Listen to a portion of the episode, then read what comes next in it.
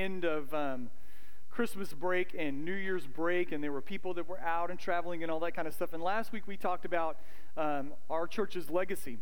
Um, we talked about our church's legacy that we've received, and we talked about the church's legacy we want to pass on. And you're going to be receiving a, a little card in the mail and, and this little booklet that you find on your, your chairs. Really, at the end of this, at the end of it, it's the back page. That's what I want to get in your hands. There's a prayer guide. And I just want you to pray. Um, we have decisions that we have to make as a church, um, sort of where we're going to be, what we're going to do, where we're going to kind of plan ourselves, what we're going to leave for future generations. Um, we're 13 years into this experiment called the Sanctuary Fellowship, and uh, it looks like we're going to make it. Um, and uh, uh, I, th- I, think we've, we've got to be prepared um, for what we want to pass on spiritually, um, what we want to pass on um, with our walk with the Lord, um, and then a place and a base for ministry for a long time. Um, it could be where you're sitting now, but it might not be. Um, there are uh, lots of irons in the fire right now that we're kind of exploring.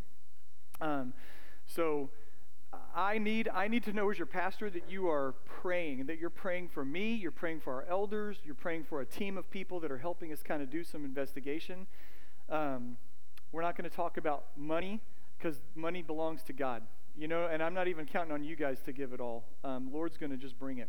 Um, there's a big number in here that makes me choke a little bit, but I think God goes, "Got it. Here you go, kid." You know, flips me uh, flips me this this kind of money. So um, I'm not worried about that part of it. I want us to be in the middle of God's will, um, and I want us to be doing what the Lord wants us to do. Right. Um, so pray, pray, pray, pray, pray, pray, pray, pray. Okay. Um, and we'll come back together at the end of February and we're going to start giving, giving, giving, giving, giving, giving. Um, but right now we're praying, okay? And we're kind of asking the Lord for direction, guidance, how He wants us to participate. All right, so those are on your chairs, um, and you'll be getting one in the mail just as a reminder, also, okay? Um, we're going to start Hebrews today. I have been looking forward to this and dreading it for about eight months. The Lord told me, put on my heart last spring that we were going to go into Hebrews. And maybe we were supposed to start in the fall, and I just said no because it's daunting. Um, but uh, can't can't get away from it. So here we go. We're going to be jumping into Hebrews, um, and it's a big book. Um, it's a, it's a thick book. It's got not just a lot of content, but the content that it has is massive and massively important for your faith. So I'm really, really looking forward to what God has for us. I expect a lot of humbling um, along the process for me studying and then what the Lord brings to us as we go through it together. So, Hebrews, Hebrews chapter 1. Um, if you have it, you can turn to it. We'll have it on the screen for you. Um, you can look in the Bibles that are in the backs of the, the chairs there. Um, so, Hebrews chapter 1 is where we're going to jump into today. Um, sometimes, for most of us, I think, at some point or another, being a Christian seems really hard. Um, and, and there's, I think, lots of times that we, because it's difficult, there's lots of times we don't act like Christians. Have you had a point this week where you didn't act like a Christian?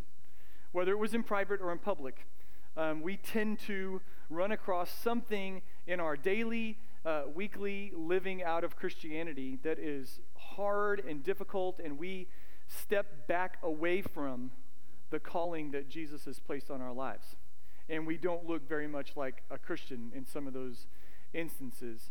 Um, we're all guilty of it every now and then.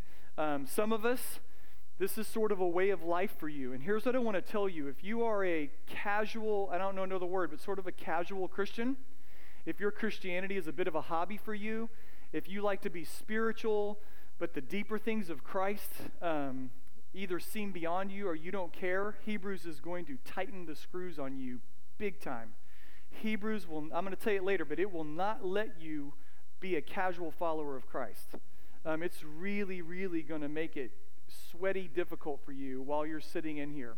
Um, and so that's what we're kind of headed into right now. All of us struggle with those times where we would rather sort of step away. And some of us have made this a bit of a habit. Some of us have made this our settled lifestyles where we have sort of taken a step back from what it means to be called to live and look like Jesus Christ on a, on a daily basis. Um, that means, what does it look like? It means sometimes we drink too much, sometimes we eat too much, sometimes we just indulge in something too much. We share the same anxiety and fears as the people around us who don't have the hope of Christ in their hearts. We value the same things, and then we wrap them up in religious language. Every now and then, there's this momentary lapse. It's not a rooted behavior, but just a moment or a season when we just don't behave like we believe. That happens. But, man, at the end of the day, I'm, I'm the first one. This is like hypocritics, uh, hypocritical anonymous in here, man. I'm a hypocrite. I'm a hypocrite. There are days and times and seasons in my life it doesn't match up.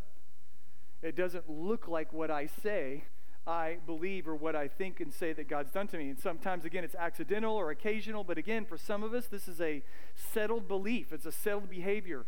You have so segmented off following Christ that you've turned it into a Sunday morning thing.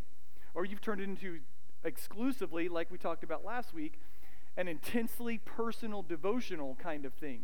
And it's not impacting every moment and every uh, situation um, in your life. Um, what does that begin to look like? Where we can be overly judgmental of the lost. The minute you start to hold lost people to the same ethical and moral standards that you tend to live by and judge them because they're not doing it, what happened to grace? Right? What if that was God and Jesus' attitude towards you before you knew him? So we tend to get overly judgmental when we become these hypocritical people. We begin to think that we're better than the lost. We begin to separate ourselves from lost people. And then we start thinking, man, this is just too hard. What you are asking me to do, this person of God and Jesus and the resurrection and all this supernatural stuff that you guys talk about, it's too unbelievable or it's too old. That was 2,000 years ago. Man, the, the, the uh, Ten Commandments, that was you know, 7,000 years ago. Why should I listen to any of that stuff? So it becomes too old, or it's too demanding, or it's too dry. It's too much about do's and don'ts and duty and the things I'm supposed to do and not do. Man, my life was just easier before I got into this Christian stuff. And these thoughts begin to resonate in our head, and these temptations to go back to who we were prior to knowing Christ creep in. Hebrews is written to those people, thank God Thank God that we have a book in the Bible that reaches out to us when we are slipping in our faith and says, Come back. Stay the course. Jesus is worth it. And that is who the book of Hebrews is written to. Now, back then, these were people who were coming out of uh, Judaism, practicing Jews. Um, maybe they were, they were genealogical, biological Jews when they, they had been practicing Judaism. They had come out of that to become Christians, and they're facing oppression, um, they're facing death, um, absolute cultural and familial rejection um, because of their following Jesus, and they're struggling with, man, is this worth it? Should we continue this? Is, is the cost that this is exacting on my life worth following Christ? Nowadays, I think I would say it's those of us who are hopeless and the oppression that some of us have and the suffering, maybe just the daily suffering of life that we uh, experience, the pain of life, the loss of life that we experience. There is a rejection by our culture that we're experiencing now um, in a very new way, a very different kind of intense way. And all these things can cause us to go, man, that is not worth it. That's who the book of Hebrews is written to. So I'm glad that it's there because I need that reminder. Hebrews is probably um, the height of biblical theology. If you read Romans, you might go, oh no, Romans is great. Romans is great, but Hebrews is the pinnacle of biblical theology. It's not systematic theology, it's biblical theology. Biblical theology is an attempt to take some theme of all of Scripture and summarize it. What we're going to see in the book of Hebrews is the book of the author of Hebrews is saying Jesus is everywhere in God's plan. He pre existed before time. He has been the point of creation since before creation. He's the point of your life and your heart and your loves and everything. Jesus is the point of it all and he takes the comprehensive look at Christ throughout history um, and Scripture and says, He's the point. It's this comprehensive look at that. And it's meant to push us, not just to know more about Jesus, it's meant to push us to believe in Him and trust in Him and live under His authority and live like the work that it takes to get to God is done, and I don't have to do anything else. It's already been accomplished in Jesus Christ. Who He is and what He's done is worth following and worth believing in. Book of Hebrews tells us a whole lot about God. Here's some of the, the highlights that it tells us about God. God is absolutely committed to being in a relationship with weak human beings. He is completely devoted to that. He has turned the powers of the universe, the powers of the infinite God, have turned themselves to be in a relationship with you and with me. He is absolutely committed to that over and over and over again to ridiculous extremes. Jesus is like, or God's like, I want to know you, and I want you to know me. He is absolutely committed to that. So we'll see that in the book of Hebrews. God is faithful to his promises. He has made promises for millennia, and he is faithful to supply and to, to uh, make those promises come true. God is greater than we can hope or imagine or ever understand. We will never wrap our minds around how amazing and incredible God is. There is this God that we see in creation and we see in circumstances and we see in history. And the book of Hebrews is saying basically everything is culminated in Jesus. All these breadcrumb trails that God has left about who he is culminate and point to the person of Jesus Christ. And that same Jesus is the Jesus that meets us in the details of our everyday lives. Right? That's the great news of Hebrews, right? That God is more amazing and incredible than you could ever hope to imagine. And he is met in Jesus Christ, and that Jesus meets you and I in our everyday details. Amen? That is a great message that we're going to get out of the whole book of Hebrews as we walk through it. So it tells us a lot about God, and then it says if you really want to know who God is, look at Jesus. If you want to know who God is, this idea of God, this, this uh, um, uh, person of God who's very um, unknowable in many ways, if you want to know who that is, look to Jesus. Hebrews is designed, it has been written to show us the final superiority of Jesus Christ and everything that came before him and everything that comes after him. It's designed to point us to the superiority of Jesus Christ. And it's meant to press into us to tell us to go on with our relationship with Jesus to maturity and to completion. And so our faith will not be ended here on this earth so that we wouldn't reject our new life in Christ and try to go back to old ways. And we wouldn't waste our time here trying to get to God or trying to stay in God's good graces. That's the point of what Hebrews is doing. The word better or better than occurs 13 times in this book. There are other places where similar phrases occur, but the, the actual words better or better than occurs 13 times in this book, and it's always about Jesus. Jesus is better than, he's better than, he's better than, he's better than. 13 times in this book. It doesn't mean that the Old Testament was bad. Some of your, your theo- if you matter of fact, if you don't get your Old Testament, Hebrews is going to be a struggle for you. I would actually strongly encourage you while we're going through the book of Hebrews, which we will be for a long time while we're going through the book of Hebrews, you should probably go back and read like your Exodus and Deuteronomy, um, Leviticus, some of your law books in the Old Testament. It would really, really help you uh, grasp what, what uh, the author of Hebrews is telling us about Jesus. So it doesn't mean the Old Testament was bad, it was good. And the Old Testament was God's gift to us, and it was intended to point us to God. It just means that Jesus is better. Jesus is better than the Old Testament system, He's better than sacrifices. He's better than first fruits. He's better than the feast that they had. He's better than prophecies in the Old Testament. Those things have been preparing us for the real, full way and message to God through Jesus Christ. Jesus is better than them. They were all good. Jesus is better. Like a wooden bridge that was built in the 1700s. That's a great bridge. That is fantastic. The bridge that we build now with reinforced concrete and steel is better. It's a better bridge. Doesn't mean the old one's bad. It just means that it was pointing us to something that's going to be that much more incredible. Jesus is better than those old things. We have to, the, the other thing that the book of Hebrews is going to push us to, believer and non believer, because there are those in here, you're just here this morning. You don't follow Christ. And this is going to push us, all of us, to this place. Man, it's, some of you don't care. I don't know how much I care, but it is NBA All Star season. You could vote for your All Stars, right? who should start and who should be the captains. Maybe more importantly, it's an election year. Am I right about that? Right? This is an election year, okay? We're going to choose who our president is for the next four years. I think they should just let it stay empty for four years, see what happens, right? Hebrews is more important than any other choice that you will make this year. What you do with Jesus Christ is more important than what you will do in any other decision for this year. Heaven and hell suspend on what you do with Jesus Christ. Is that heavy enough for you?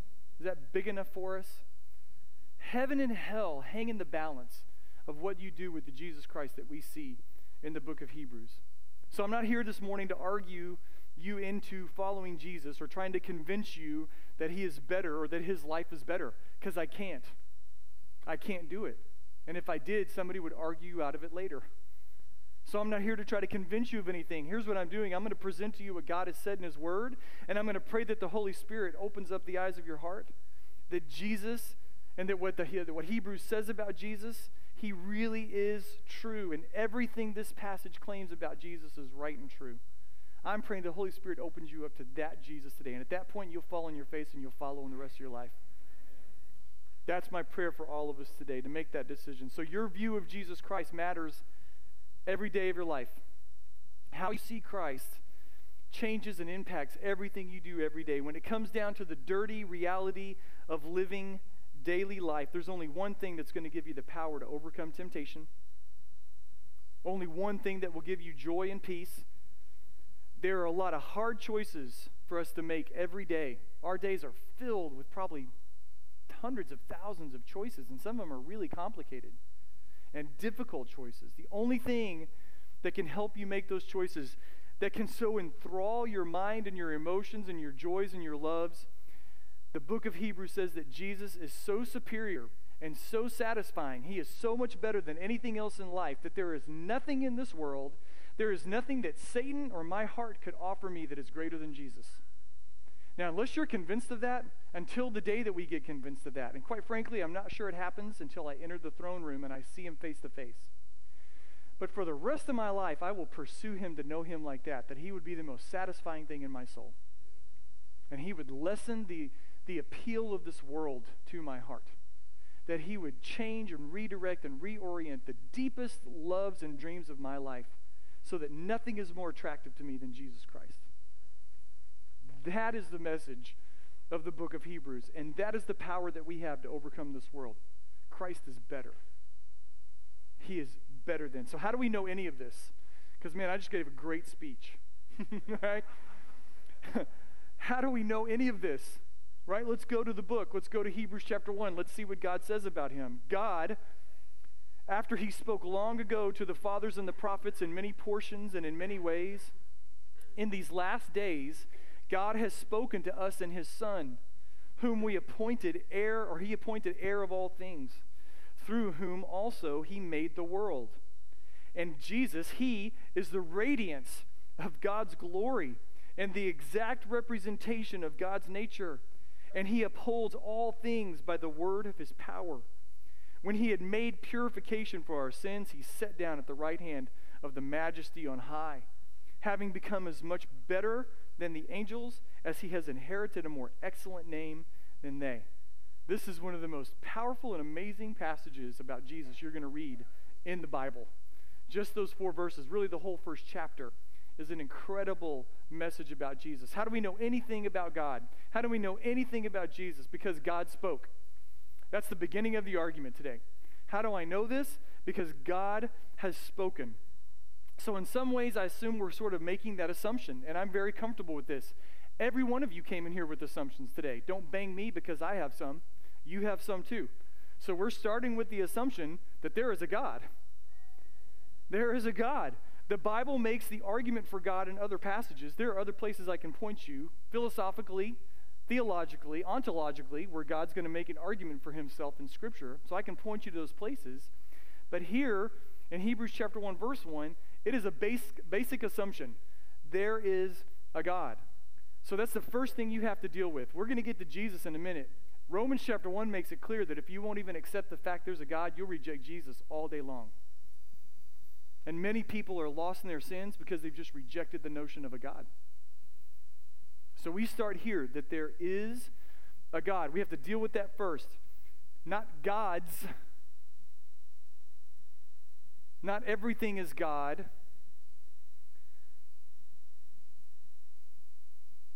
Not a spiritual idea of, of force somewhere, but a personal God, a person who can be known. So we start with that. The second thing that happens here how do we know anything about Jesus? There's a God. Secondly, he has spoken. God has spoken. Praise the Lord, because how else would we know him? How else would we know about God? Here's how amazingly glorious God is God is so amazingly glorious that he can't wait to tell you about himself. And you're like, gosh, what an arrogant person. Not if he's the most amazing thing in the universe. Not if he knows that he'll fill up your soul, right? Not if he knows that he'll meet every base desire you have in your heart, and God can't wait to give himself to you, right? So thank God he has spoken and he has said things about himself because how else would we know him?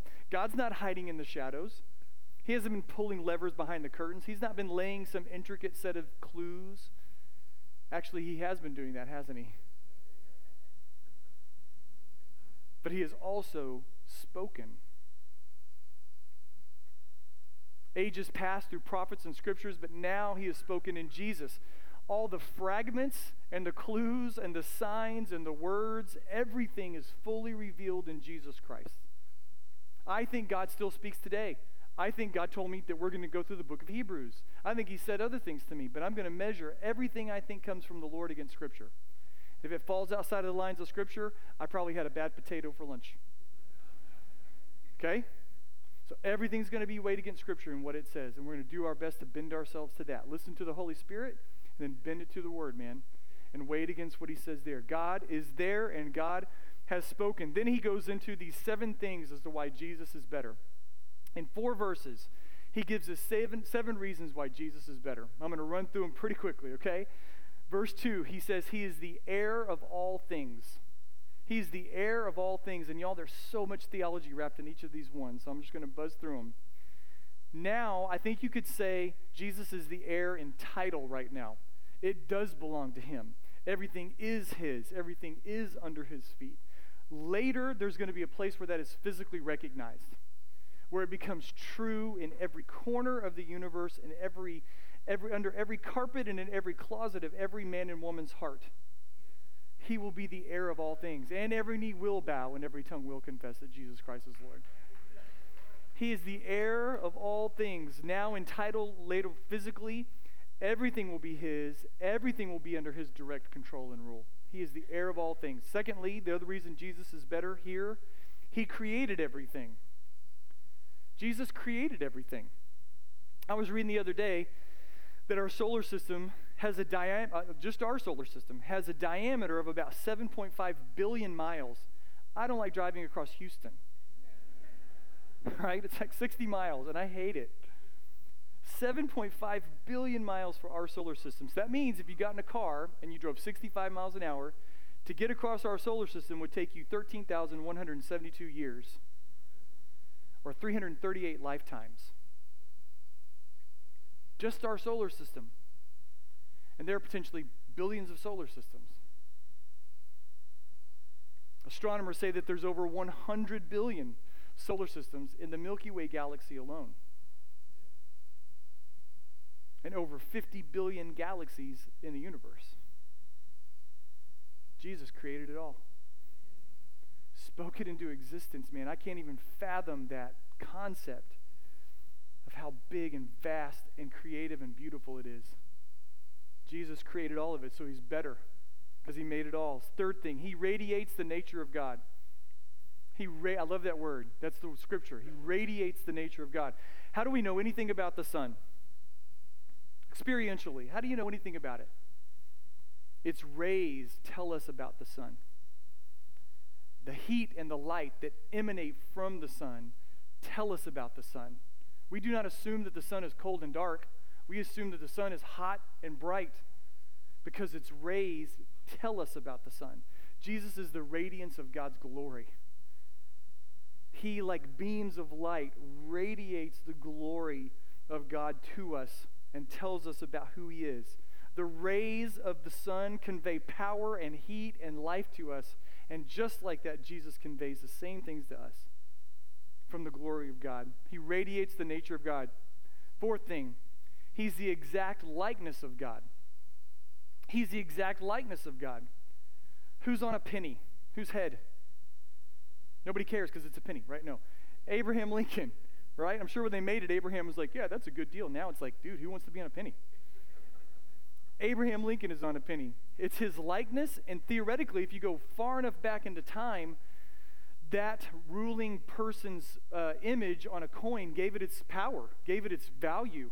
It wasn't just what it was made of, is that it was stamped with someone's likeness.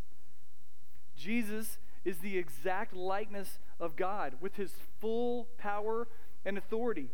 God is fully seen and known in Jesus Christ. What is God like? What does God want? What would God say? Look at Jesus. We don't have to wonder. You don't have to wonder. What would God want me to do at this difficult situation in work? He's already told us. He came and showed us. What would God want when I get the call that I don't want to get and I'm lost in despair? He's already shown us. He's already told us. He is the exact likeness of God in Jesus Christ. So he is better than. He is carrying everything toward his purposes and goals. Now, I'm not going to hammer anybody on this, but some of your theology is about to go just blow up. He is carrying everything toward his purposes and his goals. Everything. A down airliner in Iran, his purposes, his goals. Killing some dude in Iraq, God's purposes, God's goals. A rose that dies in the, in the forest that nobody sees, God's purposes, God's goals. Do we understand that? He is better than because he is carrying everything toward his purposes and his goals. Now, this text says that he does it with his words. He upholds things through the power of his word. His creative, sustaining power. He speaks and things come into being. Jesus speaks and things continue to exist. This is what we need to wrap our minds around from here in first, first uh, Colossians chapter 1. What this means for us is, is that if Jesus were to pull back his sustaining power, we would be living in a post-snap world. Anybody see Avengers?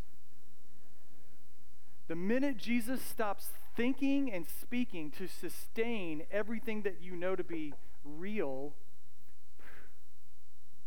ceases to exist. He is greater because he sustains all things. Jesus wasn't created, he's pre existent, and he guarantees that this existence exists. Everything is held together by the power of Jesus Christ. So he is greater than anything else that came before him. He made atonement for our sins, purification for our sins, it says here, right?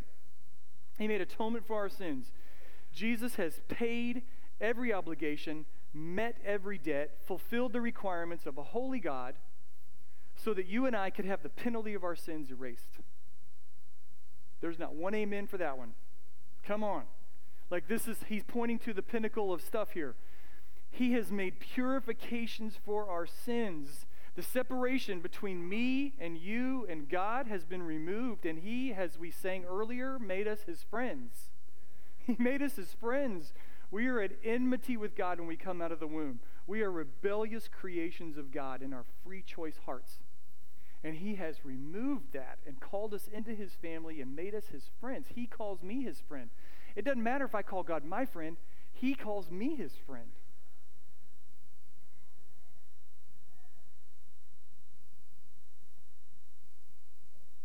We're not making mistakes or stuck in our brokenness. He has made purification for our sins. Past tense. Done deal. Our offenses against God's character, our idolatry, our rebellion against his rule have been taken care of in Jesus Christ. He's better than because there wasn't a, a lamb or a sheep or a goat or a dove or a wheat offering or a drink offering. None of it could do it. Jesus took it away, purified our sins, so he is better than. And then he sat down at God's right hand. His rule is unchallenged.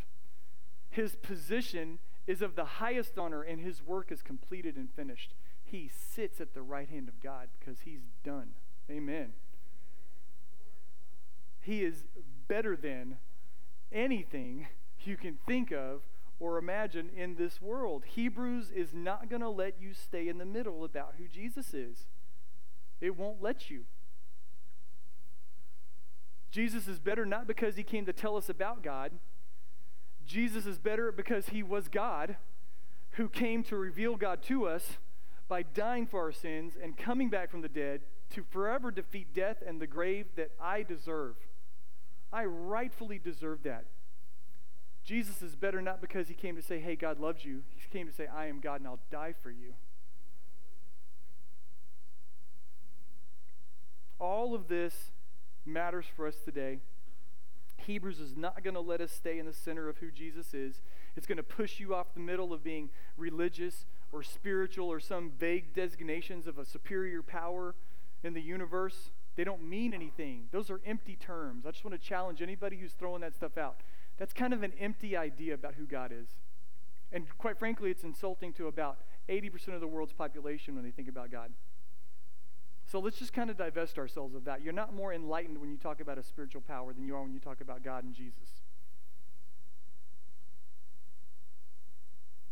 Even if you try to make Jesus into a sweet teacher, Hebrews will not let you stay there. He's the creator of it all, He is the redeemer of all mankind. He's the focal point of our faith. He's the best thing in the whole universe. And He has to become the center of our lives. He has to become the focal point, the foundation of every relationship and every decision that we have in this world. Jesus has to be the center of it, the foundation of it, the focal point of it. Jesus really is the person that we pray to and that we worship. And He's the reason that we pray and that we worship and that we come here and we hear about His Word. It's why we do what we're doing tomorrow night. We have a rest night tomorrow night. It's why we do it. We don't come here primarily to get stuff. I'm going to take my needs to Him. I totally am. I'm going to beg Him for what I need in my life. But I don't come to Him primarily to get stuff or to feel good. I need to re aim my heart on just the holiness and the majesty and the worthiness of Jesus Christ because I slip in that moment to moment. And I need to constantly call my heart back. Jesus is better than. Jesus is better than, Joe. Put your eyes back over here. Jesus is better than. It's why we do those things. Every moment of your life is worth living to the glory of God. If Jesus really is everything I just said, that means what you do as an insurance salesman, what you do at a school, what you do at home teaching your children, what you do at a fire department, what you do at a GameStop. Everything you do, every moment of your life is worth living to the glory of God because Jesus is better. Everything we put our hands on matters for the glory of God because it is for Jesus Christ. He makes it possible for you to go do that thing and to give your life to that. He's worthy of your praise by doing it well and for his glory. Every problem you face, you face is under his rule. Jesus is set down. It's a done deal. He's the king. Everything you walk through in life falls under the rule and the reign of Jesus Christ. That should change how you, how you face your problems. That ought to change how you face your pain and your disappointments. It falls under the rule of God and Jesus. Everything that is threatening to you, Every threatening person, every threatening circumstance is under the rule of Jesus Christ. Every sin that, is, that you ever commit is covered by His grace through faith in Jesus Christ. And we're like, but Pastor Joe, this is so hard. I love sitting in here and man, singing these songs to the point where I'm kind of hoarse right now and, and, and I have a hard time even speaking. And I love coming in here and doing this. And agreeing with each other and group think and pat each other on the back and yay. I love that. But when I walk out of here, it's so hard. This life in Christ thing is difficult. Life doesn't turn out the way that I want on a regular basis. And keeping my eyes on Christ and living like He's better than my disappointments and pain in life is so hard. It's hard to let go of my pride. It's hard to let go of myself and maybe my self hatred. It's hard to let go of comparing myself to other people. It's hard to let go of my lust. It's hard to let go of my greed and my pain and my vengeance. And just Christianity itself can cause pain. Have you ever run across that yet? Where being a Christian is hard and it actually hurts to do it? Christianity can cause me pain. God, and, and I'm a terrible Christian on top of all that. I'm not even very good at this. So I start thinking, man, I've got to work harder. This is what we go into, right? I got to work harder so God doesn't kick me out. I'm so glad can't, God can't read my thoughts right now because I'm just going to give up. This is too much. This is too hard. I'm going to go do it my way. I'm going to work as long as I want to. I'm going to treat my body the way that I want to. I'm going to have sex with anybody I want to. I'm going to spend my money the way that I want to. I'm going to hate who I want to because it's easier. Oh, dang, I'm thinking it I'm thinking those thoughts again. I got to give more money to the church so God's going to make he's be happy with me. And we find ourselves in this spiral, right? All the time of de- despair over who we are and despair over how hard life is. And we forget that God is there and He's spoken and He gave Jesus and He's better than. And I need to be enthralled with the beauty and the, and the majesty of Jesus Christ. And when I am, He diverts my loves toward Him and away from the things that seem so attractive in this world. It is so hard. Listen, this is the message of Hebrews don't give up, don't quit. You're going to get this over and over through the book of Hebrews. By the time you're, we're done with 4, 5, and 6, you're going to be exhausted. Don't give up. Don't quit. Persevere. Push through. Jesus is better. Keep going with Jesus because Jesus is better. Grace is better. Man, pray that the Lord would adjust your passions. This may be your prayer throughout this book. Pray that God would just adjust your passions and your love to be centered on Christ. God, let me know you as beautiful and satisfying. You need to go listen to that Keith Green song. Listen to his version of it. Oh, Lord, you're beautiful. Go listen to that. Break your heart, and it will turn your heart toward the Lord.